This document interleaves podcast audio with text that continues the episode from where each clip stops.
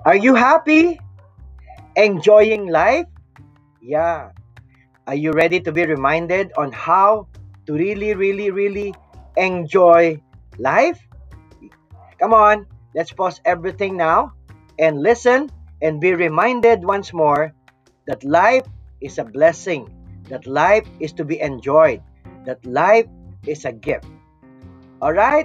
So come on, let's listen now and be filled with that spirit.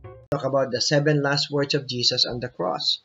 Do you know them? Have you heard about them? Yeah, do you reflect on them? Do you do you pray that you would uh, put also these words into your heart, remember them and cherish them? Yes, these seven words are taken from different gospels but assembled into what was probably their chronological order according to a simple harmony of the various gospel accounts of the crucifixion. So this comes from John, from Mark, from Matthew, and from Luke. Okay, are you ready? Are you ready to hear, listen, and reflect and pray on the seven last words of Jesus Christ? We start. Father, forgive them. They know not what they do.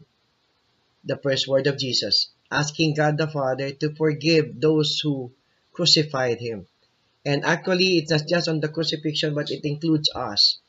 Jesus asking the Father to forgive us, especially on the things that we don't know what we're doing. Jesus would still forgive us because he loves us. That's the cry of Jesus from the cross, a cry of forgiveness. A cry of forgiveness is actually a cry of love, wherein he's asking the Father not to forgive, not just to forgive, but to, to love. Forgiveness is love. Forgiveness is an expression of love. So Jesus is telling God the Father, love them, for they know not what they do. Yes, Jesus loves you. Jesus loves me. Jesus loves all of us. That even at the time that we don't know what we're doing, He will continue to love us. He will forgive us. And you have to remember that it was, this is for me, my sin that nailed Him there. How about yours? If you acknowledge that it is our sin that nailed him there, so yeah, the, the song goes, I do not know the cause, yeah, to see my sin upon the cross. And you can only see Jesus there on the cross for your sin, for my sin, for our sin. Yeah, next one. Amen, I say to you, today you will be with me in paradise. Kanino niya ito sinasabi? Doon sa thief, sa magnanakaw, Di ba? Ang pangalan nito ay si Dimas in the Filipino. Siya, siya, siya ay actually santo na siya, si Saint Dismas. Yes? Yan. So we call him the thief on the cross. Why? Yeah, kasi nakapako na, nakapagnakaw pa. Yan. That's actually the joke, di ba? That's actually the joke na nakaw daw niya yung paradise, no?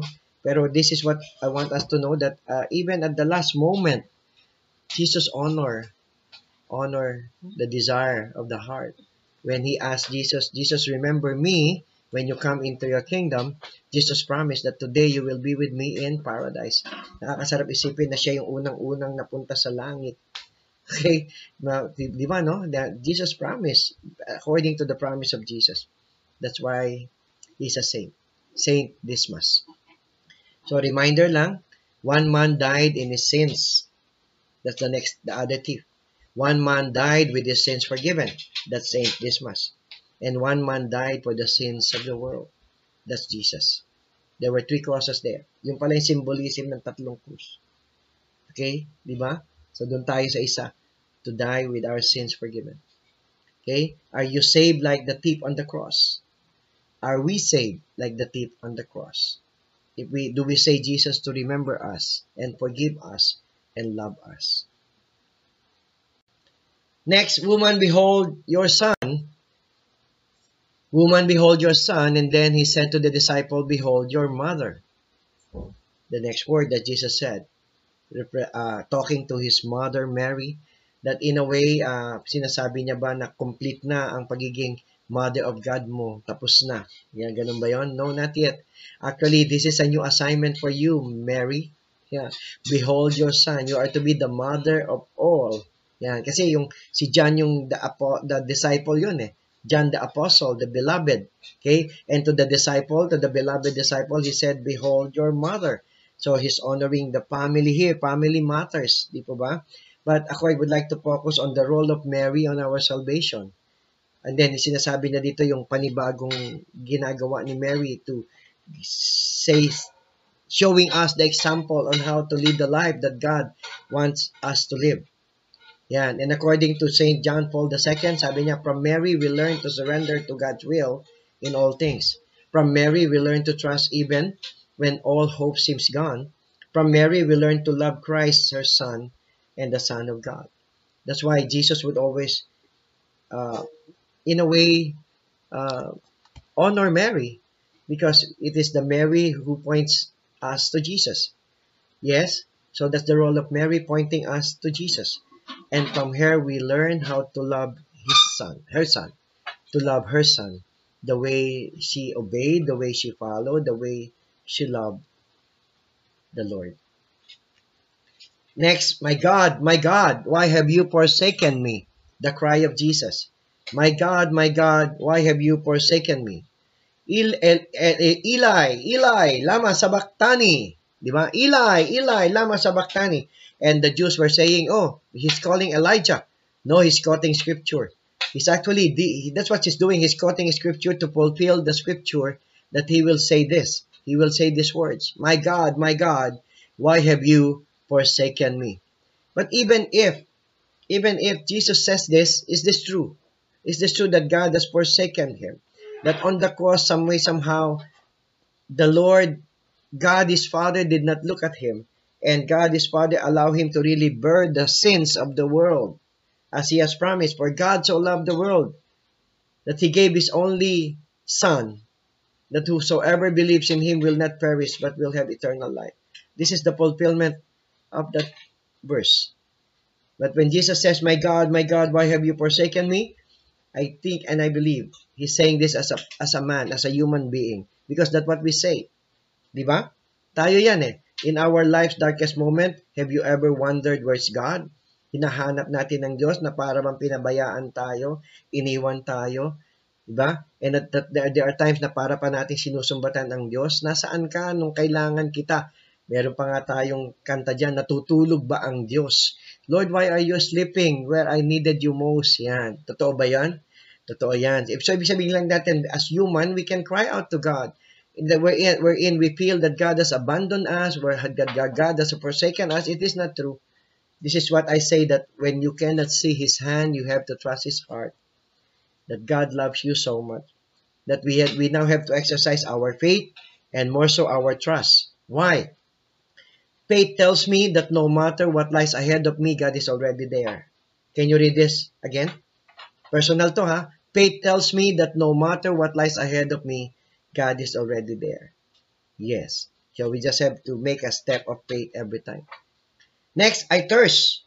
I thirst. Ako'y nauuhaw. Yan, di ba? Natatandaan nyo, binigyan pa siya ng suka. Hindi naman niya ininom. Uh, binigyan ng tubig, ininom niya. Pero yung suka, hindi. Pampa, pampaano kasi yan eh, pampamanhid. Yeah, but he did not. He really wants to feel all the pain. Yan, to bear the sin of the world.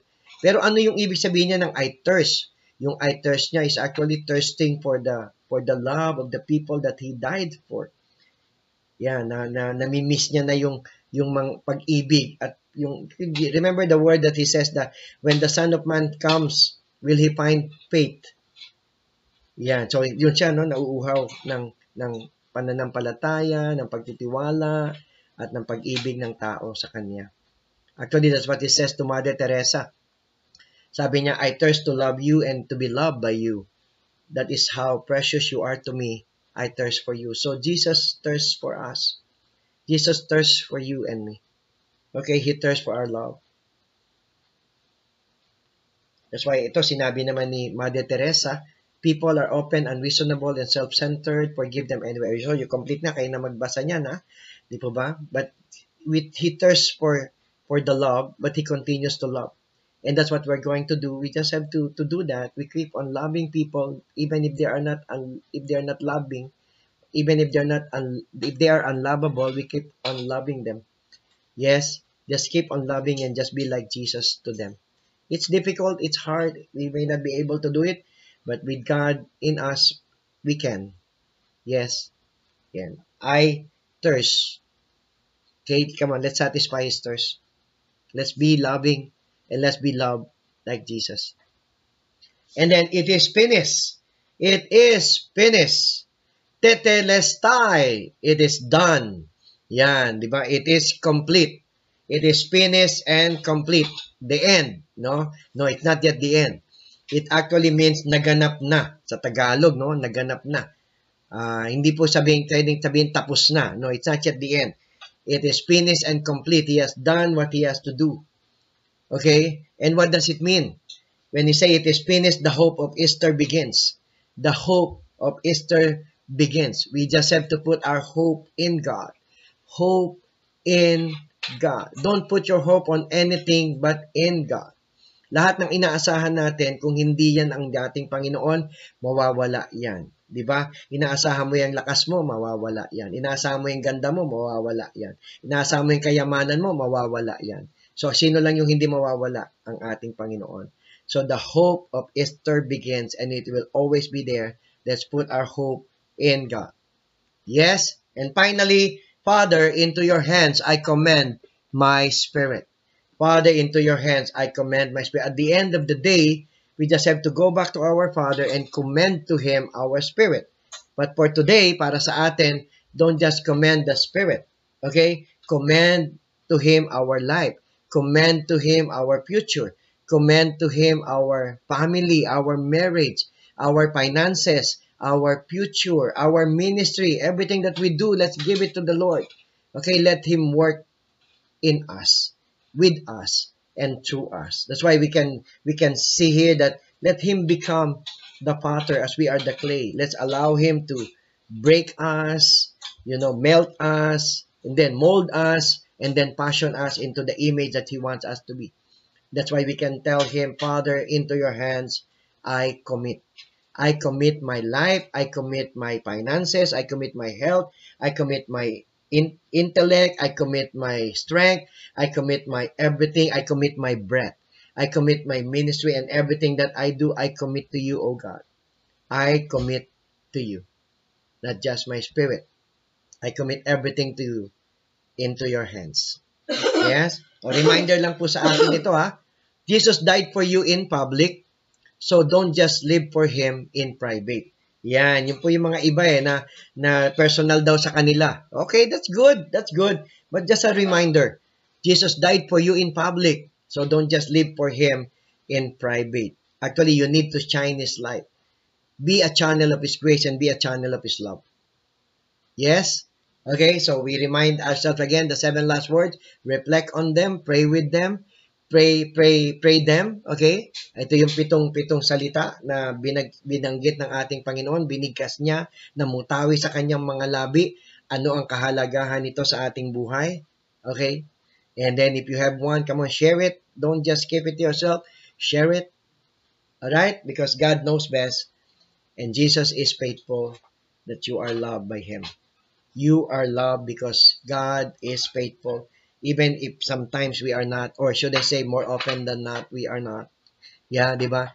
Jesus is committed to you even if you are not committed to Him. Yeah. You need to enjoy life. How? Enjoy Him and enjoy life. God bless!